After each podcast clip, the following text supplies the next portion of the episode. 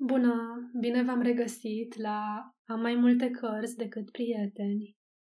Așa cum v-am promis, astăzi v-am pregătit un roman polițist scris de un autor român și anume Liviu Rebreanu. Pentru astăzi vom citi primele 5 capitole din acest roman și vom continua săptămâna care urmează cu următoarele. Amândoi, de Liviu Rebreanu. Capitolul 1. Ciufu. Oare ce-o fi pățit procopsitul de frate meu? Zise Spiru Dăniloiu, uitându-se la nevastă sa numai cu ochii, fără a întoarce capul. Că m-a întrebat popa Ilie de la Biserica Sfântul Nicolae. Zice că a trimis de 3 ori la dânsul și casa parcă ar fi pustie. Era luni seara, pe la mijlocul lui decembrie. Stăteau la masă, singuri, soții Dăniloiu, în sufrageria vastă, plină de mobile felurite, bufete și servante încărcate de văsării, tacâmuri, bibelouri. Policandrul de cristal, cu zeci de lumini, ardea ca întotdeauna, cu un singur bec, pentru economie. Printre cești și pahare, pe bufet, trona statueta de bronz a lui Napoleon, cumpărată de ocazie la București.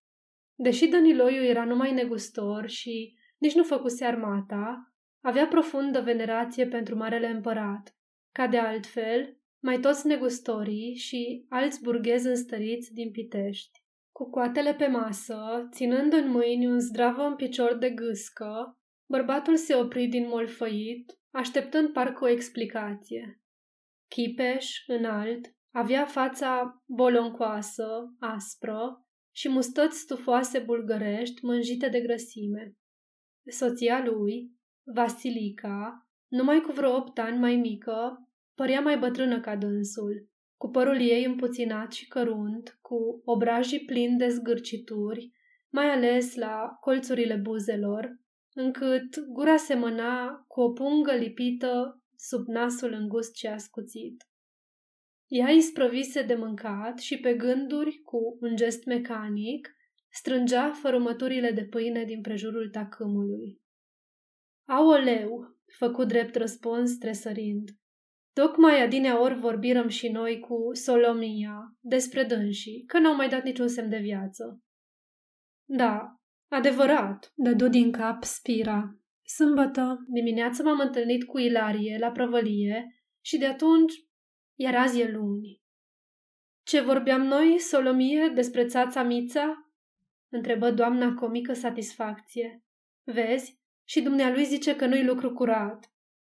Servitoarea tresării, ca și doamna Dăniloiu, adineori, și se uită îngrozită la Spiru, care o măsura cu o privire nehotărâtă. Ochii ei mari, albaștri, cu lucire aproape violete, păstrau o expresie blândă, catifelată, învăluitoare. De altminteri, întreaga-i făptură era plăpândă și fină, încât nimeni n-ar fi spus că e țărancă.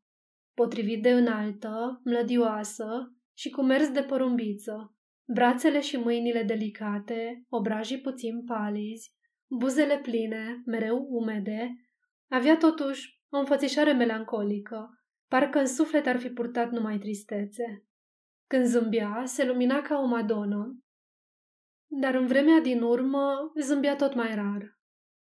De câte ori nu mă cruceam și eu cu Solomia, cum, Doamne, pot sta atât de singuri și de părăsiți? Reluă Vasilica pe gânduri. La bătrânețe omul are mai multe nevoi și dumnealor sunt destui de bătrâni. Apoi, dacă eu am 65... Ilarie trebuie să se apropie de 74-5, mormăi bărbatul cu gura plină, iar Mița cred că a bătut și ea 70. Se întrerupse. Își pregăti tacticos un șpriț, îl dădu de dușcă, își șterse gura și mustățile, apoi își drese glasul să continue. Atunci însă se auzi zbârnăitul soneriei în coridor, atât de strident că toți 3 se cutremurară. Cine-o fi? Șopti doamna Dăniloiu după o tăcere. Ia vezi, Solomie! Peste câteva clipe, servitoarea anunță pe un om din partea părintelui Ilie care vrea negreșit să vorbească cu Domnul. „Ce-i, Mihai?" întrebă Dăniloiu, lățindu-se pe scaun, ca să-și dea mai multă greutate. „Ce s-a întâmplat? Te-a trimis părintele?" „M-a trimis, domnule Spirică," răspunse omul rămas lângă ușă. „M-a trimis, domnul Spirică," răspunse omul rămas lângă ușă. „M-a trimis să vă spun că ieri am fost la domnul Ilarie, a treia oară și tot degeaba. Poate nici n-or fi acasă." „Ei, doamne, n-or fi," interveni Vasilica supărată. „Cum să nu fie acasă? Unde să fie?" „De cucoană, știu eu," făcu omul dând din numeri. Se numea Mihai Ciufu și era servitorul bisericii de mai mulți ani. Țăran îmbrăcat orășenește, îndesat, cu capul colțuros și mic, cu ochii căprui, vicleni în fundul capului, gura mare cu dinți puternici, tătărești, falca de jos ieșită înainte, parcă mereu ar fi întins gâtul. Făcea o impresie neplăcută, mai ales că avea și un glas mieros, nepotrivit cu înfățișarea lui. Preotul Tănăsescu îl lăuda, însă că e harnic și credincios. La urma urmelor, s-ar putea să fi plecat la București după vreo afacere, observă Dăniloiu. Au mai plecat ei și altădată, așa, fără să sufle nimănui o vorbă. Ciufu reluă cu glas blajin și cu o ușoară nemulțumire pe față. De sâmbătă până acum eu am fost de 3 ori, cum zic, dar n-aș putea jura nici într-un fel, nici într-altul. Nici sâmbătă n-ai găsit pe nimeni, se miră Dăniloiu. Pe la ce oră zici că ai fost sâmbătă? Că sâmbătă dimineața m-am întâlnit cu Ilarie și am vorbit împreună cum vorbesc cu tine. Servitorul aruncă o privire circulară, oprindu-se pe rând la toți 3 cu o compătimire obosită, continuând apoi totuși dulceag. Văd că dumneavoastră nu vreți să mă credeți, parcă v-aș spune minciuni, ori basme. Lui Dăniloiu, purtarea și vorba servitorului se păreau necuvincioase, iar plecăciunea prefăcută îl scoase din țâțâni. Izbucni. Prost ești, măi omule, ori ești al dracului? Ce umbli să mă îmbeți pe mine cu apă rece? Eu te întreb, când ai fost sâmbătă la frate meu? La ce oră? Ziua ori seara? Asta te întreb, idiotule, și la asta să răspunzi. Se sculase de pe scaun și se îndrepta spre Ciufu, roșindu-se și umflându-se, parcă ar fi pornit să-l pleznească. Știindu-l iute l-a lovit și cu mâna grea, doamna Dăniloiu sări să-l potolească. Astâmpără-te, Spirică, și nu te negăji că-ți face rău. Lasă-l să povestească pe îndelete. Dăniloiu se liniști ca prin farmec. Se așeză pe alt scaun, mai bufnind puțin și măsurând cu ură pe servitorul care plecase ochii în pământ ca un călugăr șiret.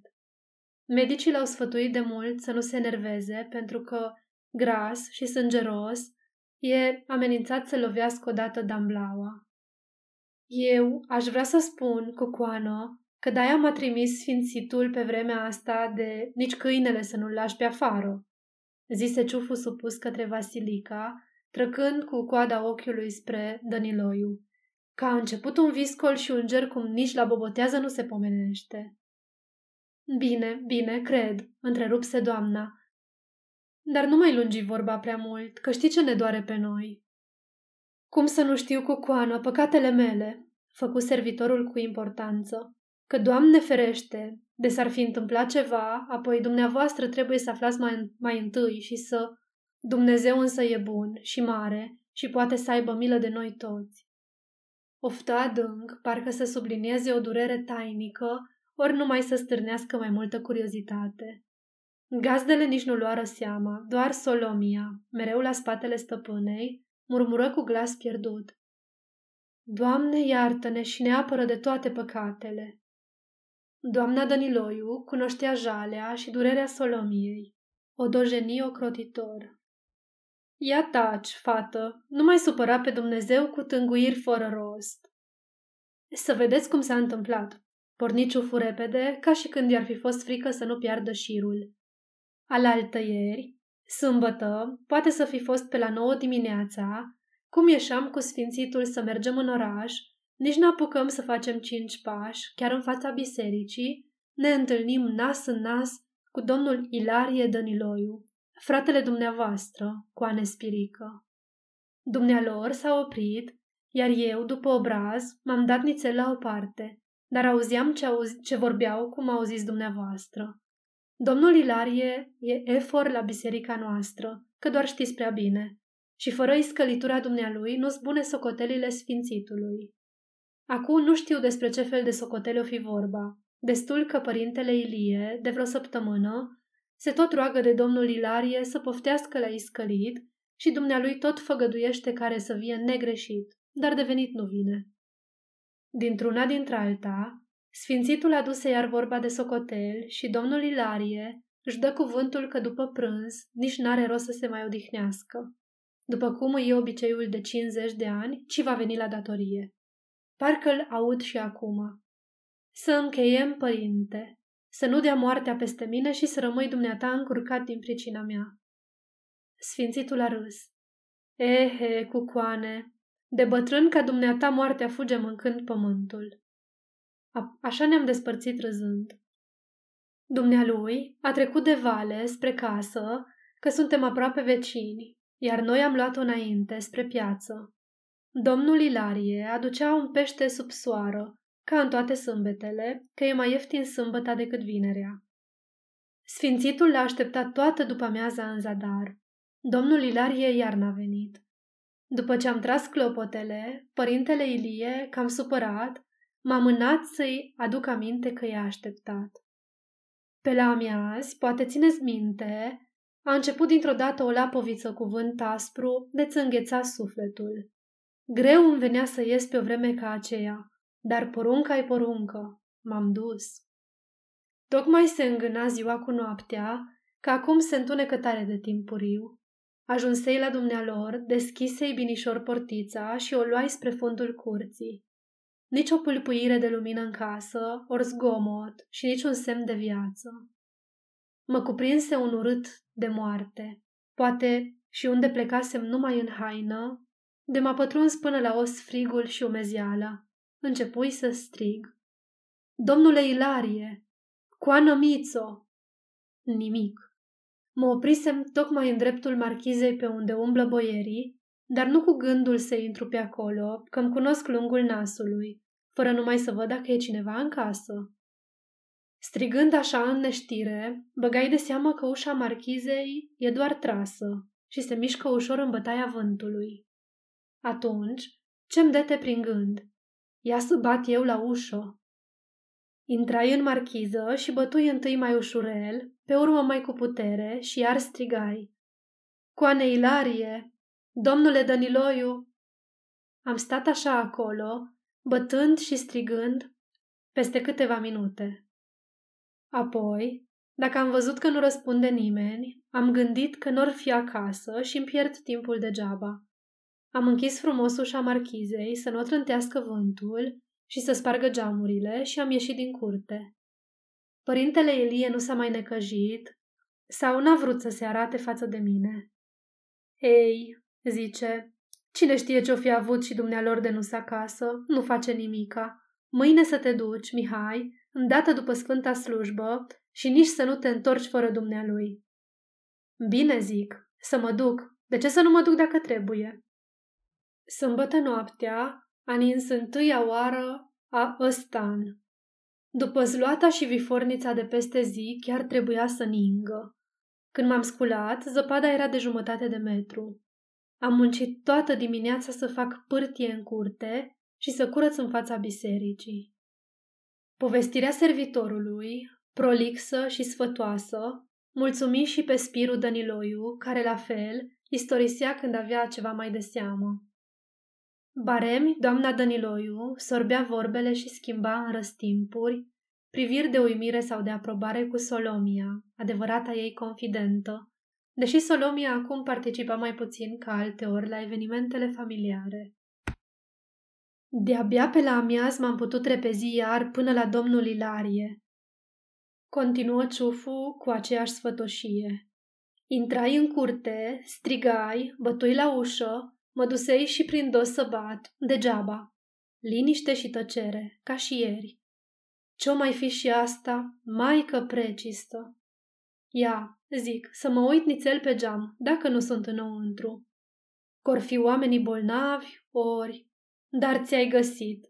Geamurile înghețate tun și cu niște flori groase și frumoase, parcă ar fi fost zugrăvite pe sticlă. Asta înseamnă ori că nici n-au dormit acasă, ori că au plecat dis de dimineață, cine știe unde. Ce să mai stau și ce să mai încerc? Când a aflat sfințitul că iar n-am dat de dumnealui, s-a făcut borș și m-a ocărât în toate felurile. Parcă ar fi vina mea dacă domnul Ilarie nu-i acasă. Nu, striga sfințitul, că nici n-ai fost, ticălosule, unde te-am trimis, că nu se poate să nu-l găsești în Pitești pe Ilarie Dăniloiu. Azi dimineață, după ce s-a potolit, o fi chibzuit ca și dumneavoastră că poate să fie la mijloc vreo boală, ori altceva, și după prânz m-a trimis iar. A treia oară să mai văd ce mai e pe acolo. Ce să fie? Ca și ieri și alaltăieri. Pustiu și tăcere. Degeaba strigi și degeaba bați. Și așa mi-a poruncit pe urmă să vin să vă povestesc și dumneavoastră ce și cum s-au întâmplat lucrurile, că dumneavoastră, ca rude de aproape...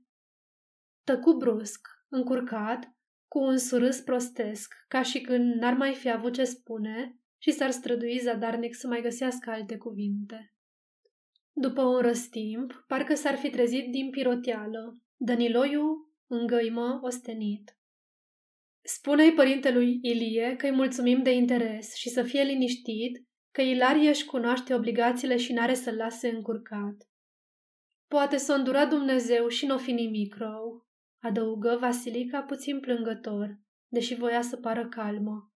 Așa, băiete, acum du-te acasă. Nu cumva să te aștepte părintele și să se supere. Femeia ar fi dorit să dezbată pendelete întâmplarea aceasta ciudată despre Ilarie și Mița, dar Spiru părea buimăcit de tot. Într-adevăr, bărbatul nu ascultase în realitate pe Ciufu cu interesul ce l-ar fi arătat altfel.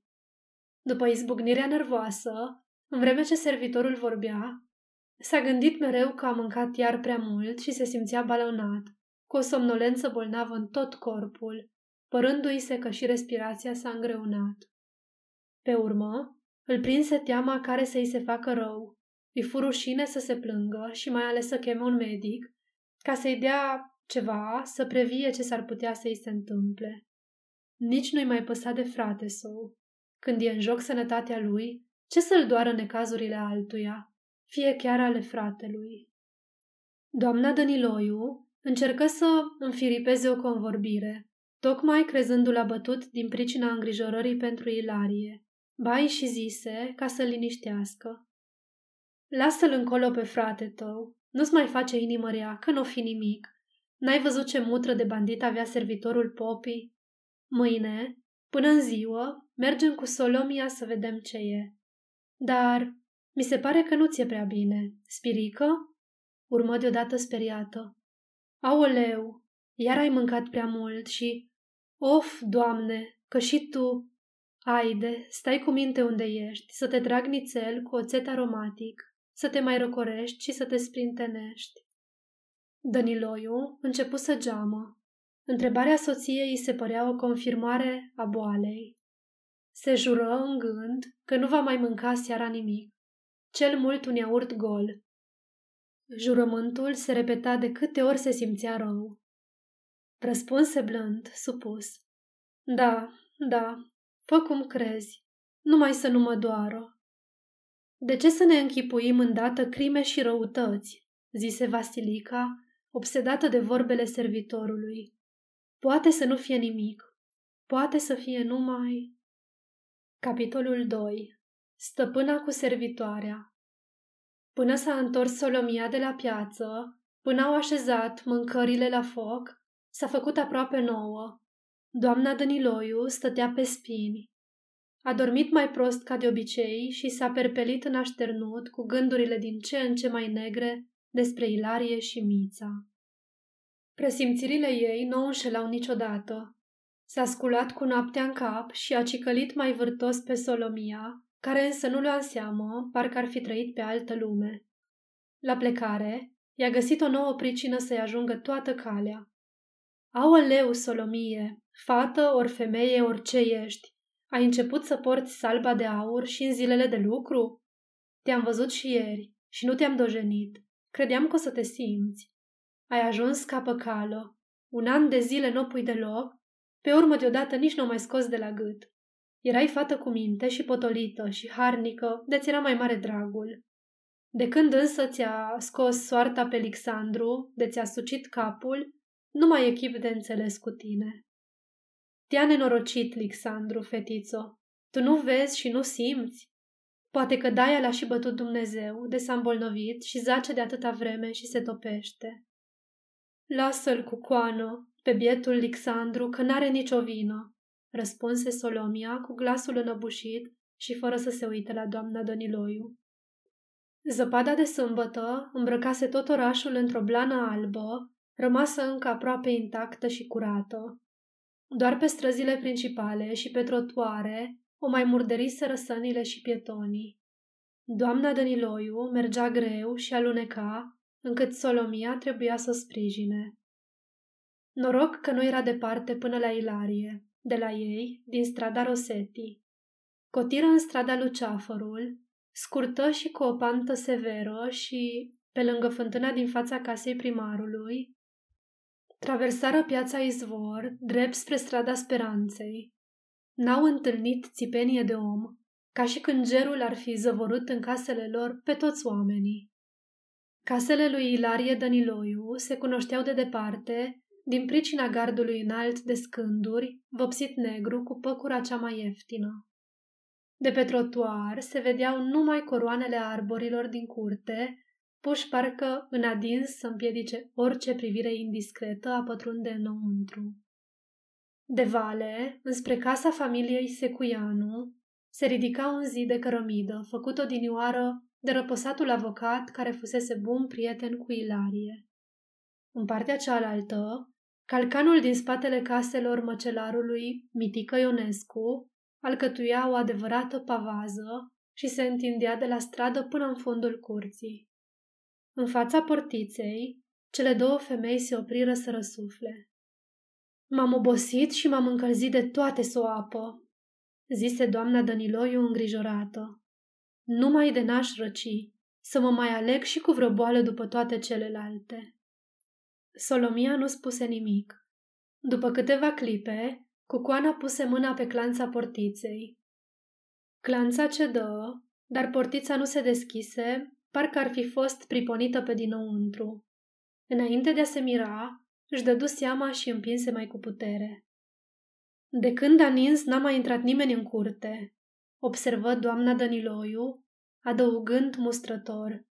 Ai de fată, pune umărul nițel că ești tânără. Nu mă lăsa pe mine să mă chinuiesc singură. Trebuie să fii înghețat și zăpada și... Portița se răsuci în balamale cu un scrijălit peste zăpada geruită.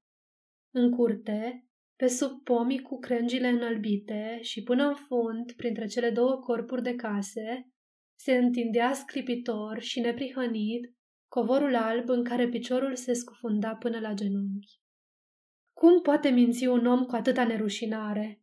Vorbi doamna Dăniloiu indignată și lunecându-și privirea peste albeața dureroasă.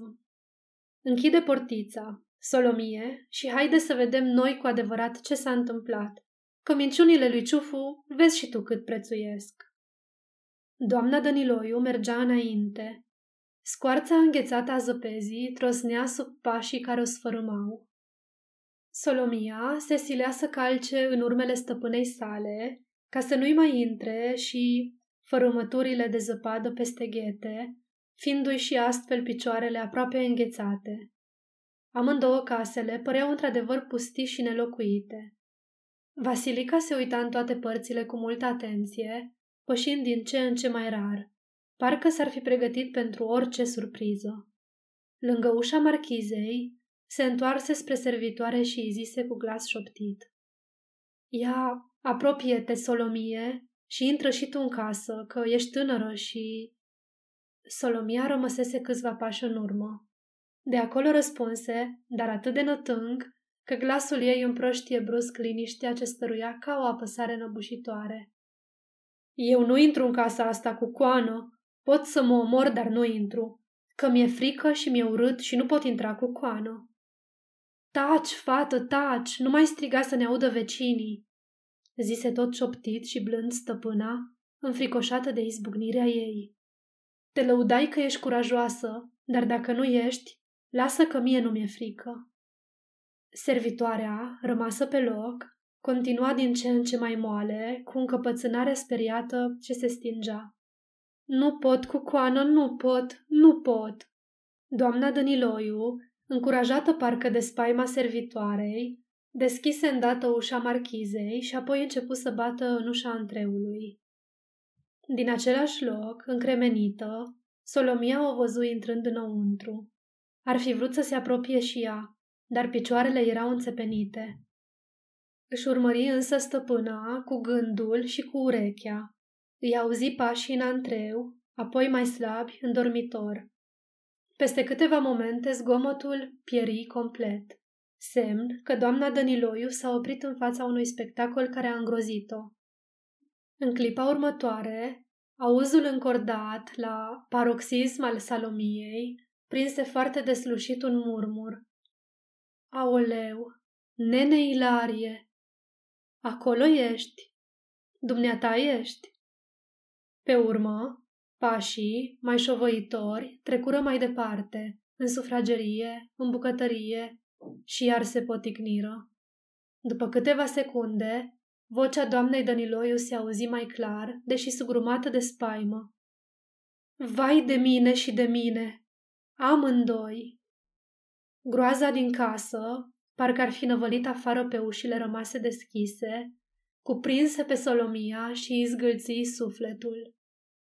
Cu ochii mari, ținta asupra marchizei, îi se părea că a trecut un veac de când a intrat stăpâna sa și nu mai ieșise. Voia să o cheme și nu mai avea glas. Ca și când frica i s-ar fi încleștat ca un căluș îmberegată. Dar lacrimile începură a-i curge deodată atât de multe că inundară obrajii. Așa se pomeni apoi cu doamna iarăși în ușa marchizei, pe fața cavarul cu groaza încrustată ca o mască. Vru să alerge spre dânsa, fericită că nu i s-a întâmplat nimic. Instinctiv își curmă avântul.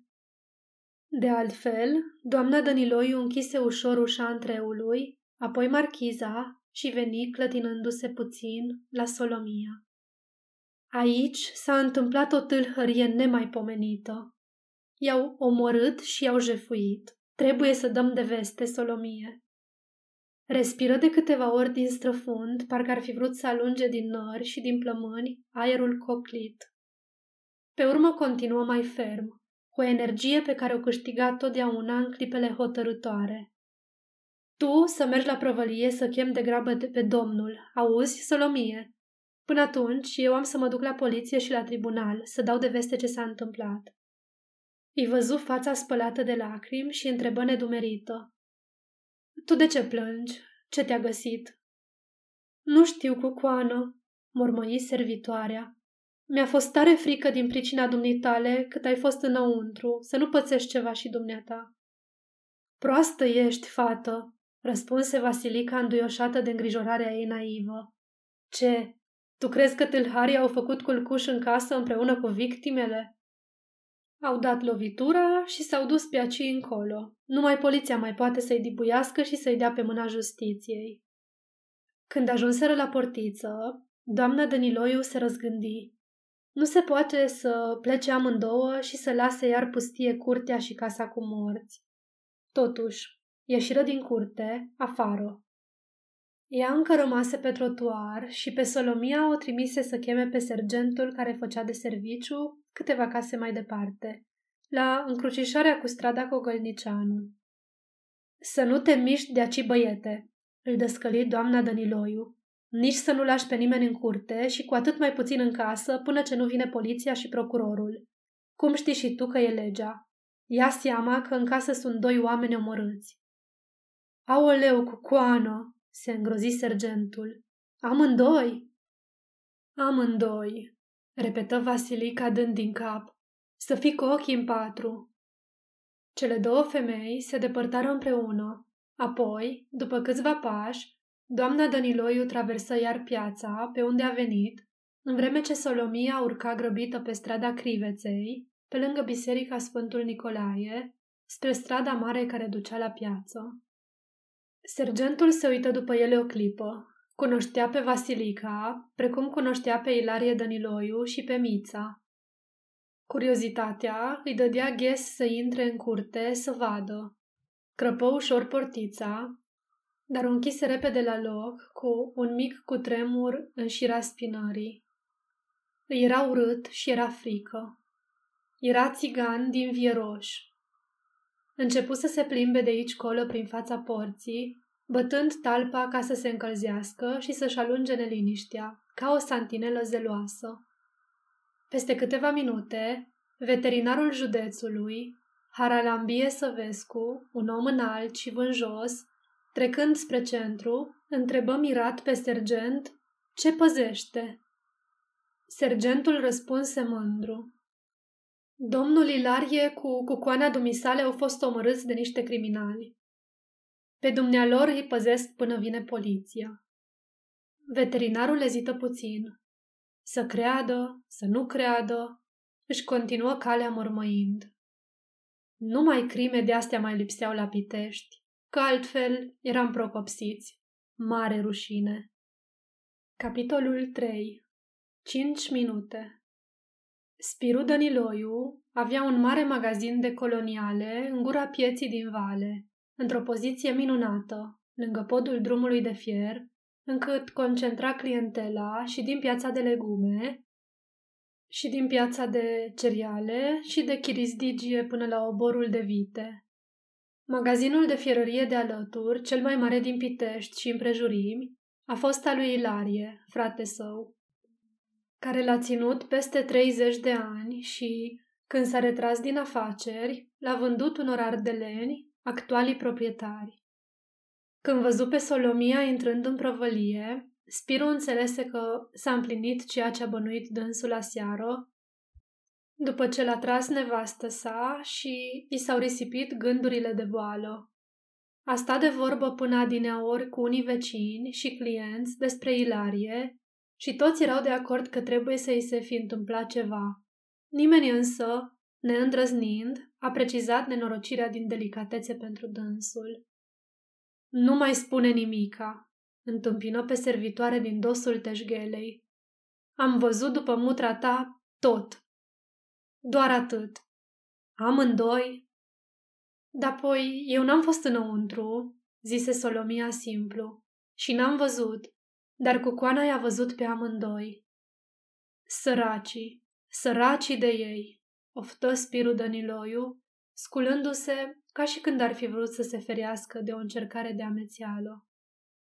În magazin nu se aflau decât vânzătorii și un preot de la țară cu preoteasa, care alegeau și se tocmeau mereu de un ceas fără a fi cumpărat încă nimica. În vreme ce Solomia totuși îi povestea ce a descoperit doamna și cum a trimis-o să-l cheme, Spiru și-a dus iar aminte de soră sa, Aretia, la care se gândise și azi noapte că ar fi trebuit să o înștiințeze. Aretia era cu vreo 10 ani mai tânără și certată cu amândoi frații, socotindu-se nedreptățită și înșelată de ei încă de la împărțirea moștenirii părintești. Măritată cu un cărturar, cu ajutorul de grefier Pascal Delulescu, azi pensionar, se credea superioară fraților rămași negustori, deși partea ei de avere, risipindu-și-o de mult, a suferit și suferea multă și amară mizerie. Băiatul ei, Romulus, cu care au cheltuit și ce n-au avut, după ce și-a luat o vagă licență în drept, ducea prin București, ca publicist și avocat, fără clienți, un trai cam la fel cu părinții lui, sărăcie-lucie. Fiindcă unchiul Ilarie n-avea copii, ultima speranță a publicistului devenise moștenirea ce îi va reveni cândva și care îi va consolida situația. Bine, Solomie, am să mă duc îndată, spuse Spiru cu un glas încărcat de o tristețe pe care nici nu o ascundea și nici nu o exagera. Tu însă te repezi până la domnul Pascal, la cumnatul meu. Știi unde șade?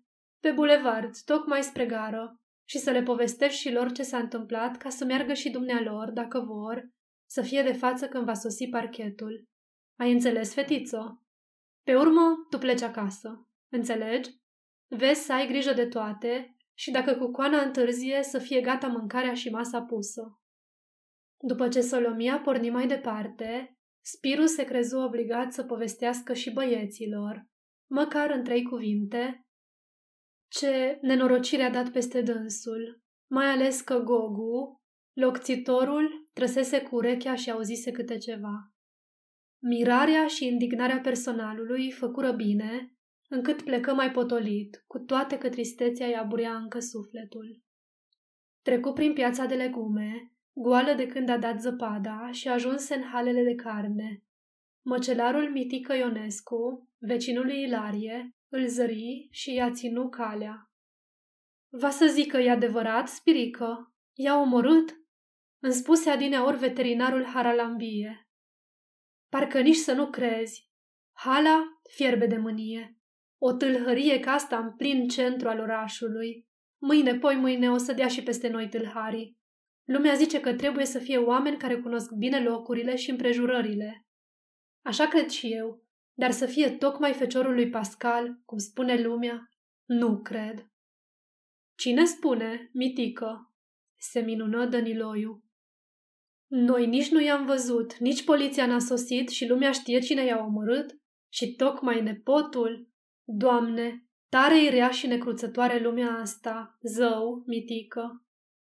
Ce-i drept, interes numai nepotul avea să fie omorâți, zise măcelarul puțin jenat, căci, de fapt, el a avut întâi părerea aceasta.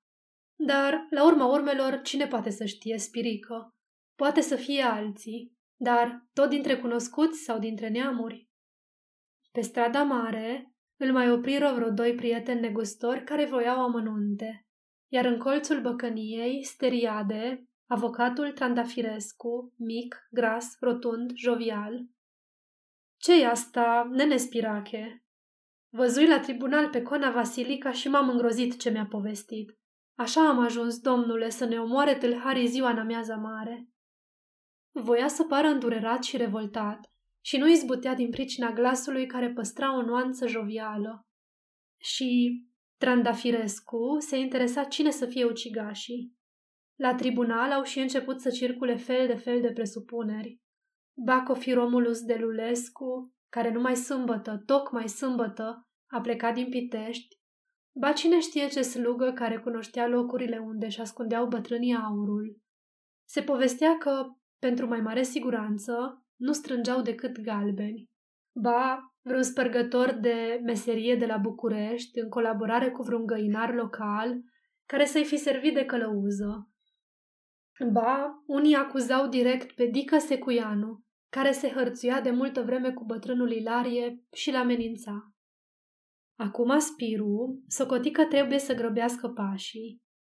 Peste tristețea care-i stăruia în inimă, începea să se înfiltreze teama că Aretia va sosi mai curând ca dânsul și va dosi toate obiectele de valoare, bani și bijuterii, înainte de venirea autorităților, păgubindu-l astfel și pe el, dar mai ales pe unica iodraslă, Filoftea, măritată cu căpitanul Vasilescu, în garnizoană tocmai la Sighetul Maramureșului. În jurul sergentului se adunase un grup de curioși, mai cu seamă servitori, așteptând sosirea poliției, în speranța că atunci vor putea vedea ceea ce nu s-a mai văzut de când lumea. A fost cineva pe aici, Lache? Întrebă Spiru repede. Nu? Foarte bine. Trebuie să pice din moment în moment cineva de la parchet, că tot orașul a început să urle despre crima asta nemaipomenită. Sergentul deschise servil portița, iar lumea se dădu respectos la o parte ca să treacă fratele victimei. Dăniloiu a avut totuși o tresărire când deschise marchiza și îndeosebi ușa întreului. Aerul greu îl sufoca. Descoperi cele 2 cadavre, clătină din cap în semn de durere Pe urmă se duse la scrinul dintre ferestre, scoase dintr-un sertar o cutiuță albastră și o strecură în buzunar. N-apucă însă bine să închidă sertarul, când niște bocete în curte vestiră apropierea Aretiei, însoțită de Pascal. 5 minute dacă mai întârziam, rămâneam cu buza umflată, se gândi dânsul, netezindu-și buzunarele.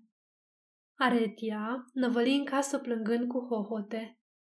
Era o femeie voinică, energică, bărbătoasă, cu prea puține urme din frumusețea despre care se povestea că ar fi avut-o în tinerețe. Soțul ei, Pascal, slab, înalt și subt la corp și la față, cu mustăți îngrijite, sure și o privire umilă, părea o slugă credincioasă și supusă întru toate. Plânsetele fără lacrimi voiau să dovedească lumii străine jalea Aretiei. De fapt, nu mai vorbea de câțiva ani cu Ilarie, iar în casa asta a lor n-a intrat și mai de mult. Doar Romulus, în urma unui consiliu de familie, s-a împăcat acum 2 ani și venea pe la dânsii totdeauna și mai în fiecare zi când era prin Pitești. Certată era de altfel și cu celălalt frate, cu Spiru, dar de vorbit vorbeau când se întâlneau, mai ales în case străine. În clipa când Aretia dădu cu ochii de Spiru în antreu, plânsul i se sugrumă în gât. Aoleu, aici erai, zise pe urmă batjocoritor. Ai alergat să culegi înaintea noastră ce-o fi mai bun? Nu vă mai satură Dumnezeu, spirică nene, nici când vedeți cum vă bate. Lasă, Aretio. Interveni Pascal rușinat și înfricoșat, ca nu cumva să se aprindă cearta tocmai în casa morților. Tu să nu te amesteci, Pascale, că o mă enervezi mai rău, se înfurie deodată Aretia. Eu îi cunosc mai bine și știu până unde merge lăcomia lor. Au și bani și bogății și de toate, dar nu s-ar da în lături să ne fure partea noastră și aici, cum i-au furat odinioară moștenirea de la părinți. Spiru, cu căciula în mână, stătea liniștit, uitându-se la Aretia aproape cu compătimire. Abia într-un târziu, ripostă fără supărare. Nici nu te-ai uitat încă să vezi dacă au murit cu adevărat și te cerți pe moștenire, surioară, dragă. Liniștea lui o liniști și pe ea pentru o clipă. Spiru, profitând de reculegerea Aretiei, se închină ceremonios și ieși demn afară. Văzuși? El pleacă cu buzunarele doldora, iar dumneata mă potolești să nu locoresc. Izbucni Aretia mânioasă către soțul ei. Când îți spun eu că ești un bleg... În această clipă, zări, vârât aproape sub pat, cadavrul fratelui ei, Ilarie, și a avut o zguduire fără voie, încât, numai decât, își făcu cruce, murmurând speriată. Doamne, iartă-mă și iartă-ne pe toți, Doamne! Săracul nenea Ilarie, cum s-o fi chinuit el, săracul? Dar țața mița unde o fi? Peste vreun sfert de oră, primul procuror, Constantin Negel, pătrundea în antreu, însoțit de noul judecător de instrucție, Aurel Dolga, de medicul Vasile Popescu, de un comisar de poliție și de Spirul Dăniloiu. Ușa marchizei o lăsară mare, deschisă, de asemenea și pe a antreului, ca să se aerisească odăile, deși din pricina frigului, cadavrele nu intraseră în descompunere cum bănuise șeful parchetului. Ce faci acolo, madame Delulescu?" strigă primul procuror sever, găsind-o tocmai cu mâinile în dulapul cu rufărie, din care o bună parte o îngrămădise într-un coș de nuiele găsit undeva. Nu știi că nu e voie să te atingi de nimic și nici să înstrăinezi vreun obiect până ce nu se stabilesc drepturile? Îmi pare rău." Delulescu ar fi putut să-ți atragă atenția că doar în tribunal și-a cheltuit viața. Să pui, te rog, imediat la loc tot ce ai ridicat, te rog. Nu încep ancheta până ce nu așez toate cum au fost. Dar ce, asta e o glumă? O crimă atât de odioasă? Glasul și mai cu seamă înfățișarea gravă a primului procuror, astfel un cunoscut și iubit om blajin și chiar rudă de departe cu Delulești, prin soția sa, impresionară atât de mult pe Aretia, că nu îndrăzni să riposteze, cum era obiceiul, decât prin niște mormăieli nearticulate, ci începu să tocmească la loc rufăria pe care o alesese. Trecură câteva minute, într-o tăcere întreruptă doar de mișcările doamnei Delulescu. Apoi se auziră niște pași grăbiți și, în sfârșit, apăru, gâfâind, asudat, polițaiul orașului, un bătrânel simpatic, cu o bărbuță tunsă îngrijit, cu o înfățișare generală jovială. "Salut, domnule prim-procuror!" făcă dânsul, puțin jenat. "Am întârziat pentru că iar n-a venit idiotul de sergent să mă scoale. Rog să fiu scuzat, domnule prim-procuror."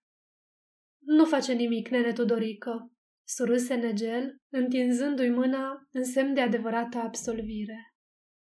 Primul procuror, ca și ceilalți, știau foarte bine că polițaiul Tudor Ploscaru, burlac și cam chefliu, petrece toate nopțile prin diferite localuri de noapte, pasămite, inspectând, și că de aceea se scoală întotdeauna târziu, fără a păgubi însă serviciul, fiindcă serviciul merge mai bine fără dânsul, care mai mult încurcă lumea. Era de neam bun și tolerat de toate guvernele din motive de caritate publică. "Ce crimă oribilă, domnilor!" zise polițaiul cu poftă de vorbă.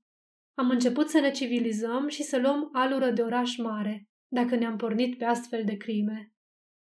După o mică pauză și pentru că toată lumea tăcea, polițaiul continuă cu glas împletit din ironie și compătimire. "Dică Secuianu, de câte ori vorbea de bietul Ilarie Dăniloiu, se mira cum de nu se găsește cineva să-i sucească gâtul, să scape lumea de un zgârcit odios. Dică glumea, firește, dar uite că s-a găsit cine să-i împlinească dorința." Capitolul 4. Casa crimelor. În urma sugestiei judecătorului de instrucție, primul procuror îndepărtă atât pe Spiru Dăniloiu, cât și pe soții Delulescu din casă, declarând în glumă ca să nu-i ofenseze: "Până vom descoperi pe ucigași, toată lumea e suspectă, începând cu noi înșine, anchetatorii." "Foarte just," aprobă judecătorul Dolga cu o privire gravă, simțindu-se parcă eroul principal în piesa care începea. Când rămaseră singuri, primul procuror rugă pe judecătorul de instrucție să inițieze cercetările în forma și în direcția ce crede, având în vedere că el are să continue anchetarea cazului până la descoperirea ucigașilor. Aurel Dolga, ardelean, fusese mutat de curând la Pitești de la Făgăraș. Avea abia vreo 32 de ani și o figură severă, compusă în adins pentru meseria de judecător de instrucție, care îi plăcea și îl pasiona. Încă din liceu, fusese clandestin și frecvent cititor de romane polițiste și admirator al faimoșilor detectivi, născuți din fantezia numai puțin faimoșilor romancieri. Spre deosebire însă de detectivii care îmbină totdeauna perspicacitatea și energia cu umorul special al marilor naivi și care toți posedă negreșit anumite ticuri sau obiceiuri caracteristice, plus o pipă care se stinge și se aprinde în momentele palpitante, el voia să păstreze în primul rând demnitatea gravă cuvenită magistratului instructor, aceasta urmând să fie originalitatea lui când va fi cucerit celebritatea. Până acum, n-a avut nicio ocazie de a se distinge aievia. Cazurile ce i s-au încredințat la Făgăraș, ca și aici, erau simple și ordinare, încât zadarnic se silea să le complice cu reminiscențe din cărți.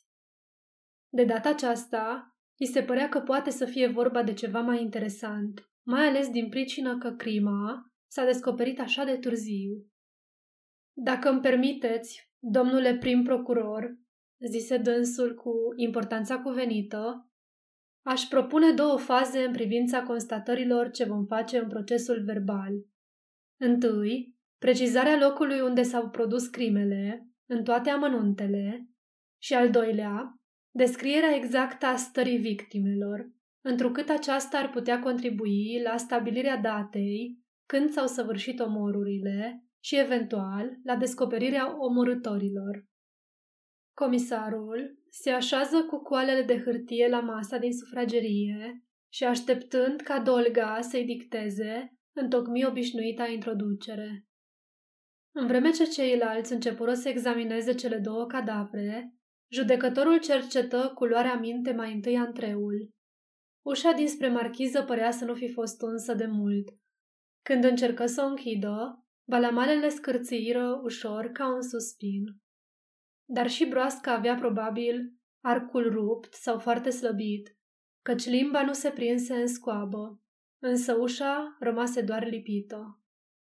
Altă ușă dădea din antreu în dreapta, într-un fel de salonaș cu aspectul de cameră, în care se păstrau toate lucrurile fără utilitate curentă. Ușa era închisă, iar cheia învârtită odată în broască. Dolga vârâ doar capul. Părea evident că în salon se umbla foarte rar și, mai ales cu ocazia crimei, n-a trecut nimeni pragul. Cealaltă ușă, în stânga, deschisă larg, ducea întâi în dormitor, de acolo în sufragerie și mai departe în bucătărie. Pe cuierul de perete, la stânga, între ușa marchizei și cea dinspre dormitor, atârna în același cui un crap de vreo 2 kilograme, înghețat tun și un baston cu mânerul în formă de cârjă. Pe mescioara din fundul antreului, cam întunecos, era aruncată o căciulă mare neagră de miel, iar pe unul dintre cele două scaune, un palton foarte uzat, cu căptușala aici coloroasă, rămăsese agățat numai cu o mânecă, restul fiind alunecat și mototolit după picioarele mesei, ca și când ar fi fost dezbrăcat și a zvârlit acolo în mare grabă. „Domnule comisar, scrie!" strigă judecătorul Dolga, începând să dicteze rar și apăsat. În dormitor, 2 paturi cu căpătâiele la perete, despărțite printr-o noptieră. Între cele 2 ferestre spre curte, bine zăbrelite, un scrin vechi plin de rufărie de damă, nouă, nepurtată, era surmontat de o oglindă de cristal cu ramă foarte grea, aurită. Alte 2 dulapuri se aflau în colțurile ferestrelor, dulapuri simple din bătrâni, încărcate unul cu rufe de pat, iar celălalt cu haine. În cel cu rufe de pat opera Aretia când au apărut reprezentanții justiției. Ușa antreului se deschidea în dormitor în stânga, încât se lovea aproape de garderobul cu haine. Între cele 2 paturi, cu fața în jos, cu capul vârât puțin sub patul dinspre ușă, cu picioarele încălțate cu șoșoni rupți peste niște ghete vechi, rămase de la genunchi afară din paturi, zăcea cadavrul lui Ilarie Dăniloiu. Pe patul celălalt, spre antreu, învelitoarea de catifia cenușie era mototolită și cu pete mari de noroi uscat, pe când cuvertura patului dinspre ușă era întinsă și trasă puțin într-o parte, deoarece degetele mâinii stângi a mortului se încurcaseră în ciucuri împletiți. Soba de teracotă portocalie, înaltă până aproape de tavan, cu bibelouri pe lespedea de marmură, avea ușița deschisă larg, parcă ar fi vrut să facă foc cineva sau doar să arunce ceva înăuntru. „Să continuăm, domnule, procesul verbal," reluă Dolga din prag, către comisarul de poliție, înainte de a trece în sufragerie, fără să se lase tulburat de întrebările sau observațiile celorlalți, recomandându-le din când în când să binevoiască a nu se atinge de nimic. Sufrageria era mare, cu o masă ovală și 6 scaune de piele, cu 2 bufeturi înalte de modă veche, pline cu tot felul de vase și pahare. Judecătorul se uită cu atenție împrejur, prin bufeturi, pipăi masa și, deodată, zise către comisarul care continua să scrie: „Un moment, domnule." Comisarul se dădu la o parte, iar Dolga ridică puțin tăblia mesei. Sub tăblie descoperi mai multe piese de aur așezate în scobituri și crăpături, în așa fel încât să nu se observe. Învârti puțin capacul și, într-un fel de sertar ascuns, dădu iar peste o grămăjoară de galbeni și mai mulți bani de argint dinainte de război. Comisarul încremeni o clipă de mirare, apoi rosti: „Asta e o comoară, domnule judecător." Dolga rugă pe primul procuror să inventarieze banii, iar el însuși se întoarse înapoi în dormitor să cerceteze în dulapuri, deși aceasta voise să o lase pentru încheiere. Dar după descoperirea din sufragerie, chibzui că e mai practic să lichideze cercetările și în dormitor. Într-adevăr, în dulapul cu haine găsi o față de pernă murdară, suspectă. Pipăind-o și apoi desfăcând-o, constată că era plină cu bacnote românești, puse în adins să rămâie nebăgate în seamă și totuși ascunse. „Ei, dragă Dolga, văd că adun bani, nu glumă," zise primul procuror uimit. „O să ne apuce prânzul numărând." Ușa bucătăriei era deschisă ca și celelalte. Bucătăria mare servia și ca spălătorie și ca baie, în cazurile rare când bătrânii se îndemnau să împrumute de la doamna Secuianu vana de tablă, ca să se spele mai temeinic. În dreapta ușii se afla soba de gătit, mare cât un cuptor, cu câteva oale pe roate, în care apa înghețase. În dreptul ușii, în peretele din față, o fereastră dădea spre fundul curții, unde se vedeau, năclăite în zăpadă, niște lemne tăiate și o grămadă de crăci cumpărate de curând. În stânga ferestrei, pe o masă lungă de brad, se afla o pâine lungă neîncepută și o ulcică de lut, înflorită, răstornată, goală, iar sub masă câteva șomoioage de jurnale vechi. Lângă peretele dinspre sufragerie, într-un dulap rudimentar, erau aranjate oale, cratițe, tigăi, capace de toate felurile. Între acest dulap și ușa sufrageriei, pe o laviță solidă, o albie de spălat rufe părea răsturnată pe jumătate. Câteva bucăți de pânzeturi erau căzute pe jos, mai mult muruite decât spălate, iar cele rămase în albie înghețaseră cu rămășițele de apă murdară. Ușa din peretele spre curte era încuiată pe dinăuntru. Cadavrul doamnei Dăniloiu zăcea într-o rână, pe stânga, între masa de bucătărie și lavița cu albia de rufe. Figura ei era înfășurată cu o rufă udă peste gură, dar ochii sticloși aproape ieșiți din orbite priveau spre sufragerie cu atâta groază de parcă ar fi fost vii. „Dacă permiteți, domnule prim procuror, mai întâi să terminăm înregistrarea minuțioasă a locului," zise Dolga cu mândrie, revenind în sufragerie. „Pe urmă, vom nota obiectele de preț și, la sfârșit, cu ajutorul doctorului, poziția și starea fizică a cadavrelor." Se simțea din ce în ce mai stăpân. Afacerea părea să aibă proporții deosebite și, în orice caz, anume necunoscute și mistere. În sfârșit, ceva ce râvnea ambiția lui de detectiv în devenire. După ce dictă cu enfază comisarului constatările din bucătărie, trecu împreună cu medicul și cu polițaiul în dormitor să examineze mai de aproape cadavrul lui Dăniloiu. „Numai un moment!" strigă Dolga către medicul care se pregătea să libereze cadavrul dintre paturi. Cu mare băgare de seamă, împinse puțin mai încolo patul dinspre antreu, încât ceafa victimei ieși la iveală. Părul alb, foarte rar, părea lipit de titva ca pergamentul vechi.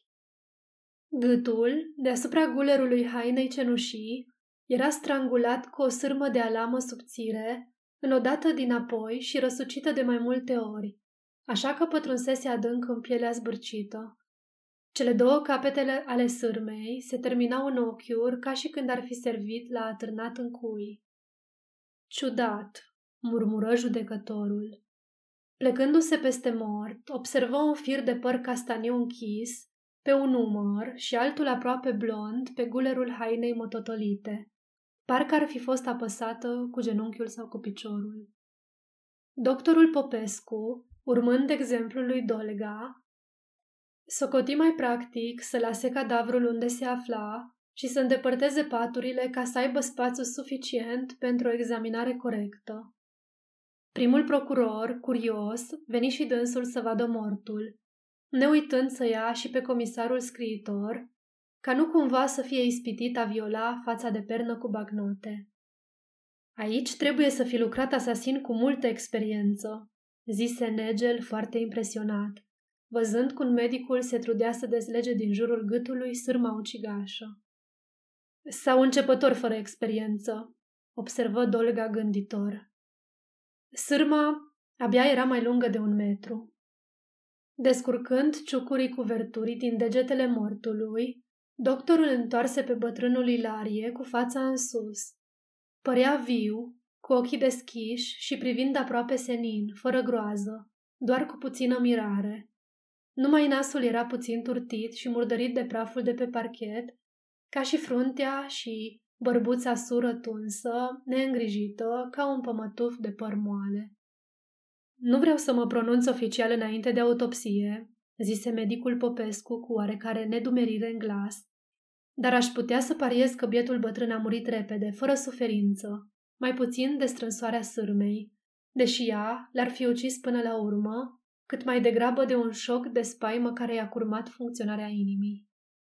Ilarie Dăniloiu se vedea a fi fost un omuleț slăbuț, subțirel, numai umbra celui care prin munca și energia lui a uimit Piteștii. Când medicul îi sprăvi examinarea, Dolga întrebă: Ai putea să-mi faci vreo precizare, doctore, în privința datei morții? O zi, 2, 3? Cu oarecare aproximație cred că da, răspunse doctorul puțin sigur. 2, cel mult 3 zile, mai curând însă 3, adică sâmbătă. Dar să vedem și celălalt cadavru. Doamna Dăniloiu, în afară de rufa care a stupat gura, avea și mâinile legate la spate tot cu o rufă udă, acum înghețată, iar la gât o sârmă de alamă aproape la fel cu cea care servise la omorârea soțului ei. Sârma era la fel de înodată și răsucită la spate, dar fără a fi pătruns în piele. Coana Mița poate nici să nu fi murit strangulată, observă iar medicul după ce dezlegă sârma. Apoi, prosopul de peste gură și nas și cămașa de noapte care servise la imobilizarea mâinilor. Cred că a murit chiar mult mai târziu. Poate peste câteva ore, asfixiată de călușul de pe gură și nas. E posibil că a trebuit să vadă cum a fost ucis soțul ei, fără ca asasinii să-și dea seama că mai trăiește. Astea se vor stabili mai târziu, în cursul anchetei, întrerupse Dolga cu puțin dispreț. Probabil, dacă asasinii vor fi avut curiozitatea să se ocupe cu astfel de observații, răspunse medicul, de asemenea batjocoritor. Judecătorul nu mai stărui, era sigur de sine. Ochii lui au înregistrat mult mai mult decât s-a consemnat în procesul verbal, toate amănuntele de care mai târziu ar putea să aibă nevoie. După scurtă consfătuire, fiindcă nicio îndoială asupra cauzelor morții nu încăpea, și spre nu mai spori oroarea dublei crime prin ciopărțirea inutilă a cadavrelor unor oameni atât de respectați, hotărâră să se renunțe la autopsie și să se dea familiei autorizația de înmormântare. Până ce medicul își va redacta referatul și până ce primul procuror va inventaria cuprinsul feței de pernă, judecătorul Dolga ieși în curte, însoțit de polițaiul Ploscaru, să-și completeze observațiile. Corpul celălalt de casă era gol și, încuiat în fundul curții, o remiză cam dărăpânată cu câteva butoaie, o putină cu varză, diferite sape, hârlețe ruginite și uzate. În spatele remizei, gardul de zid dinspre Secuianu continua până la celălalt vecin, măcelarul Ionescu. Ei, domnule jude, v-ați lămurit?" întrebă polițaiul, prinzând o țigară și respirând profund. Dacă tâlharii și-ar fi lăsat cărțile de vizită, ar fi mai simplu. Poate că au lăsat, domnule, zise Dolga sever, dar nu oricine poate să le citească. Dacă citiți dumneavoastră, ajunge. Noi vom fi fericiți să vă aplaudăm, făcu polițistul, fără încredere și cu puțină ironie. Capitolul 5. Moștenitorii indignați. Mobilul crimei nu pare să fie furtul, spuse primul procuror Negel când se isprăviră toate formalitățile și după ce trimise pe comisar să cheme pe Spiru Dăniloiu și pe Aretia Delulescu pentru a le da în primire cele 2 cadavre spre înmormântare. Mă tem că vă înșelați, coane Costică, observă polițaiul. Bătrânii erau putrezi de bogați și de o zgârcenie proverbială. Lumea prin oraș vorbea despre oale de galbeni și de lăzi cu bagnote. Nu știa nimeni unde și cum ascundeau comoara, dar... Noi nu ne putem lua după clevetirile din oraș, întrerupse Negel. Ce ne spui dumneata am auzit și eu, firește. Dar dacă și întrucât sunt adevărate vorbele oamenilor, e altă socoteală. De altfel, nici nu suntem noi chemați să cercetăm ce fel și cât avere posedau victimele. Controversa asupra averii bătrânului Ilarie Dăniloiu se reluă și se înăspri îndată ce reintră Aretia, care de altfel fierbea că a fost ofensată și ținută pe afară ca slugile. Primul procuror comunică Aretiei și lui Spiru că autoriză înmormântarea victimelor fără autopsie. Pentru că însă, atât în vederea unei eventuale completări a cercetărilor, cât și a deschiderii succesiunii, casa urmează să fie sigilată. Cele două cadavre trebuie să fie ridicate imediat și așezate, până la înmormântare, în Biserica Sfântul Nicolae, unde Ilarie a fost președintele eforiei. Cheltuielile vor cădea firește în sarcina moștenitorilor. Apoi da, zise Aretia batjocoritor, ne-ați dat afară când era să primim ceva, dar ne chemați înapoi când e vorba să cheltuim. Fi liniștită, madame Delulescu, făcu primul procuror împăciuitor. Vei avea din ce să te despăgubești. Noi am inventariat peste 1,5 milion de lei în bagnote și aur. Cât ați spus, domnule prim procuror? Se interesă Spiru. Cu precizie poate să vă spuie procesul verbal. Citește, comisarule, strigă Negel. În total, 75 piese de aur și 439.580 lei în bagnote de 1.000, de 500, de 100 și de 5 lei, și anume... Ajunge, îl opri primul procuror. Deocamdată banii aceștia rămân la dispoziția instrucției. Aoleu, domnule Costică, izbucni Aretia, adică-i numai atâta s-a găsit din tot bănetul ce l-a avut bietul nenia Ilarie? Atunci ucigașii l-au prădat rău, dacă cumva nu l-or fi prădat mai rău pe urmă alții. Aveți vreo bănuială precisă? Întrebă judecătorul de instrucție. Ce precisă, domnule? Strigă din ce în ce mai indignată doamna Delulescu. Pe mine m-a bruftuluit domnul Costică adineaori pentru că am îndrăznit să încerc a salva măcar rufăria de pat, iar pe alții i-ați lăsat să cotrobăiască peste tot și n-ați întrebat unde au dispărut giuvaericalele țaței Mița. Că doar știți și dumneavoastră ce bijuterii au rămas din amanetele nerăscumpărate și altele cumpărate de ocazie. Cine a cotrobăit aici înaintea noastră? Insistă Dolga. Sora mea e așa de bună încât nu se sfiește să mă insulte acum și pe mine, om cu avere și negustor respectat de toată lumea, declară fierbând și totuși stăpânit Spiru Dăniloiu. Cum a insultat ani de zile și pe bietul Ilarie, pe care acum vrea să-l moștenească fără să se mulțumească cu ce a găsit. Ar vrea să puie mâna pe bijuterii, dar de 12 ani n-a vorbit cu Ilarie și nici pragul nu i l-a trecut, încât habar n-are dacă Mița le-a mai păstrat ori le-a transformat în bani. Ei, mititelule, cum te-ai supărat? Rânji Aretia cu dispreț. Nu cumva te-ai fi simțând cu musca pe căciulă? În loc să fii batjocoritoare și să bănuiești pe alții, mai bine ți-ai vedea de necazurile voastre și te-ai apărat de bănuielile orașului, răspunse Spiru scârbit întorcându-i spatele. Scena între frați și în fața cadavrelor era atât de uluitoare că ceilalți ascultară fără a interveni. Abia pe urmă, polițaiul se dezmetici și le zise mustrător. Vă rog, oameni buni, dacă nu vă rușinați de domnii judecători, cel puțin de morții care încă nici lumânare n-au avut, ar trebui să vă sfiiți. Judecătorul Dolga, având în vedere numai interesul instrucției, reveni către Aretia cu o nouă întrebare. Dumneata, ai cunoscut averea răposaților. Ai putea să ne indici ce s-a furat? Eu n-am fost în relații de câțiva ani cu fratele meu Darie. Știe orașul întreg și pentru ce și din pricina cui, dar lumea știe că ce avere a adunat bietul Ilarie. Muncind ca un hamal și trăgându-și și bucățica de la gură. Țața Mița dădea împrumuturi pe amanet numai pe juvaericale. Se spunea că avea o oală plină de fel de fel de inele și pietre scumpe și broșe, cercei și câte altele. Numai bijuteriile astea trebuie să fi prețuit mai mult decât ați găsit dumneavoastră în bani. Mă rog, se va face lumină, zise judecătorul cu siguranță. Să dea Dumnezeu să se facă, oftă Aretia închinându-se, că destule nedreptăți am suferit și destule am fost furată de când a închis ochii bietul tata, fie iertat. Tot cu credința în Dumnezeu și dreptate am trăit și ne-am chinuit, că nu se poate să învingă strâmbătatea până la urmă.